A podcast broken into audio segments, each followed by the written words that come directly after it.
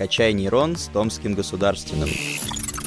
Всем привет! Вы слушаете подкаст «Качай нейрон». На связи Игорь Колмаков. В прошлом выпуске мы разговаривали про изучение английского, и тема вам очень понравилась, так что сегодня продолжим обсуждать языки и интересные лингвистические особенности. Вы наверняка слышали про огромное количество англицизмов в русском языке. Кто-то покупает модные худи и свитшоты, а кому-то до вечера срочно нужно закрыть дедлайн на работе. Но задумывались ли вы о том, что в английской речи тоже есть огромное количество заимствованных из русского языка слов? Чтобы разобраться, как и почему русизмы появляются в английском, какое влияние они оказывают на язык и местную культуру, мы и пригласили нашего сегодняшнего гостя, преподавателя кафедры английского языка, естественно-научных и физико-математических факультетов, Козлова Анастасия. Анастасия, добрый день, очень рад вас видеть. Здравствуйте. Для начала давайте поговорим про историю появления русских слов в английском языке. Как это было, с чего все начиналось, можно прям поэтапно. По временному признаку. Русские заимствования традиционно делятся на дореволюционные и послереволюционные. Однако некоторые ученые выделяют целых пять периодов влияния русского языка. Древний русский, вторая половина 16 века, середина 19 а следующий период начинается в 60-е годы 19 века и заканчивается Октябрьской революцией. Затем следует советский период и постсоветский период с 1991 года по сегодняшний день. Большое влияние на язык оказывают межкультурные и межязыковые контакты. Благодаря торгово-экономическим экономическим, политическим, культурным и религиозным связям словарный состав одного языка обогащается элементами другого языка или заимствованиями. Как известно, иноязычная лексика проникает двумя путями – устным посредством межязыковой коммуникации и письменным через переводы литературы. Далее слово прочно закрепляется в словарном составе языка благодаря процессу ассимиляции. Ассимиляция, можете просто уточнить, что это такое? А, да, конечно. Под ассимиляцией понимается приобретением словом каких-то качеств и черт, характерных для слов языка, в который оно заимствуется. Например, если окончание русского слова заменится окончаниями, характерными для английского языка, и слово уже перестанет, э, возможно, казаться носителем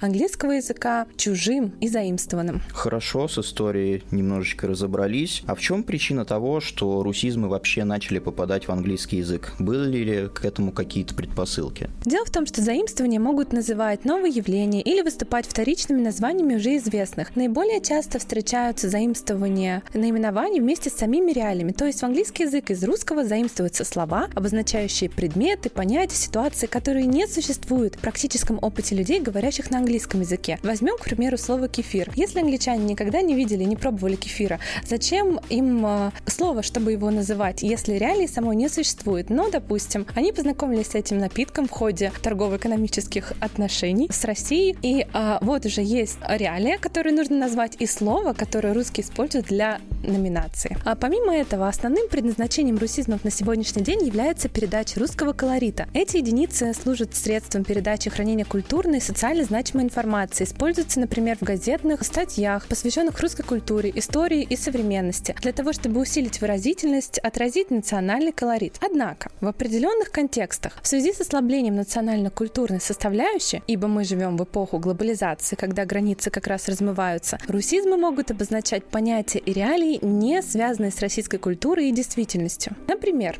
заимствованная единица адаптируется к принимающему языку на фонетическом уровне, то есть отсутствующие э, фонемы заменяются на более близкие. Возьмем, допустим, слово «царь». Тут, пожалуй, стоит предупредить, некоторые слова могут измениться настолько, что носитель русского языка не узнает их в контексте. А, так вот, «царь». Всем известно, что звука «ц» в английском языке нет. Итак, в британском английском «царь» будет звучать как «за», хотя вариант «ца» в словаре тоже зафиксирован. Поговорим о матрешках, которые традиционно являются символом России. Матрешка, матрешки, э, грамматика образования формы множественного числа здесь сохраняется. Это на самом деле дань уважения русскому языку, хоть и создает определенные сложности для тех, кто изучает английский. То есть, опять же, для чего нам э, заимствование, для чего английскому языку русизма? Для того, чтобы обозначить какие-то традиционные для России реалии. Однако, в самом начале нашей беседы мы говорили об этапах заимствования русских слов в английский язык. Среди среди которых выделили советский. Он и сейчас привлекает внимание лингвистов, потому что являлся крайне продуктивным. События, которые происходили в СССР, имели огромное мировое значение, выразившееся в частности в потоке румских заимствований в английский язык. У них даже есть особое название – советизмы. Огромный вклад СССР в освоение космоса сделал общеизвестными такие слова, как «спутник» и «космонавт» – «космонавт». По-вашему, какое влияние русские слова в речи и в английском языке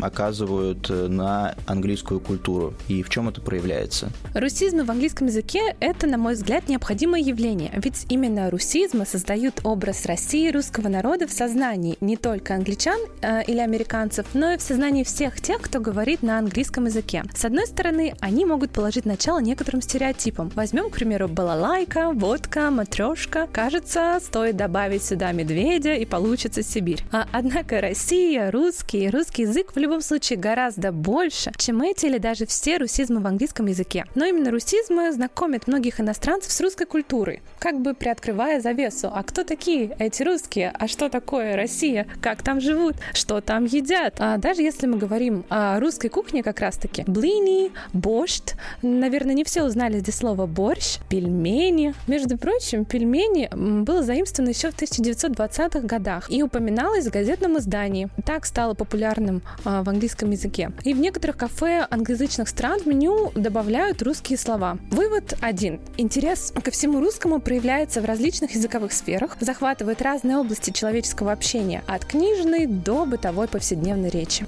Вы сказали про довольно большое количество русских слов в английском языке. Есть ли предпосылки к тому, что в будущем это количество будет увеличиваться? А, я уверена в том, что количество русских слов в английском языке будет увеличиваться.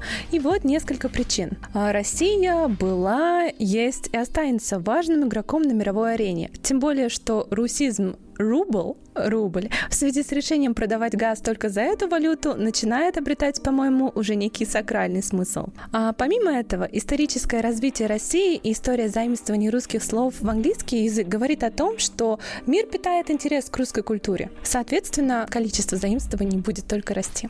Давайте поговорим про забавные и наиболее интересные русизмы. Вот вы говорили про матрешку, балалайку. А что еще? Да, давайте попробуем выделить их также поэтапно, согласно развитию России, русского народа и русского языка. В английский э, пришли слова «царь», «мужик», который звучит как «муджик». Эти слова, допустим, характеризовали социально-экономическое устройство. Также были заимствованы различные меры длины и веса, например, «верст», «верста» и «пуд», пут. А последнее, кстати, было впервые найдено в текстах английского писателя еще в конце 16 века. Можете себе представить, если такие слова все еще сохранились в языке и как-то закреплены в словарях, то какое количество новых русизмов еще предстоит увидеть английскому языку. На сегодняшний день, конечно, слово пут утратило свою актуальность и для русского общества, соответственно, устарело и само заимствование. Но к тому же периоду относятся и другие слова, например, телега, который звучит как телейга, был заимствовано слово «самовар», который, на мой взгляд, вообще является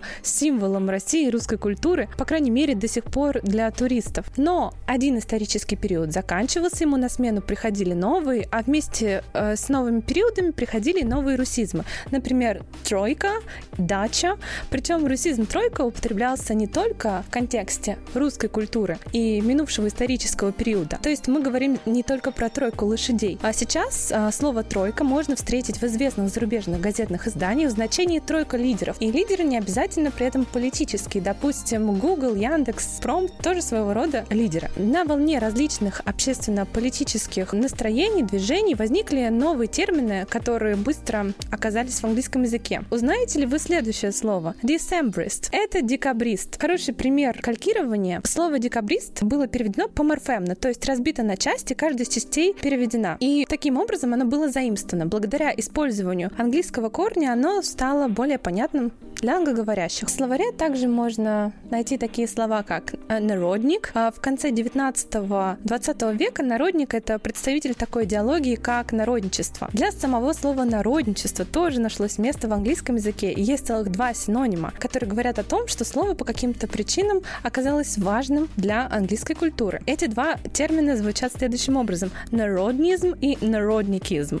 Они немного странные, забавные, потому что часть слова слово русское, но суффикс характерный для английского. И, конечно, здесь нельзя не упомянуть интеллигенцию, которая на английском звучит как интеллигенция. Потом наступил совершенно новый период. Период советизмов, когда английский пополнился такими словами, как перестройка, гласность, гулаг. Я думаю, все узнали эти слова в английском произношении. Поговорим более подробно о ГУЛАГе. ГУЛАГ — это аббревиатура, означающая главное управление лагерей. И здесь опять как стройкой произошло расширение значений. Слово приобрело новые смыслы. Итак, ГУЛАГ официально действовал около 30 лет, с 1930 по 1960, когда был расформирован. Но слово, а значит и память о тех событиях живет при этом не только в русской культуре. Хотя с момента расформирования ГУЛАГа прошло уже более полувека. Теперь под английским ГУЛАГ можно понимать любой лагерь для политзаключенных. Вполне вероятно, что широкое распространение слова получило благодаря произведению Александра Солженицына «Архипелаг ГУЛАГ». И давайте, чтобы подвести итоги нашей беседы, так и сделаем небольшой интерактив, и вы составите свой личный топ э, русизмов. Давайте топ-3, например. Хотя тут я вас не ограничиваю. Если больше, то пожалуйста. Хорошо, я попытаюсь. Для начала мне хочется обратить внимание слушателей на то, что не только целые слова, как мы привыкли понимать, заимствования могут заимствоваться из одного языка в другой, это могут быть и суффиксы.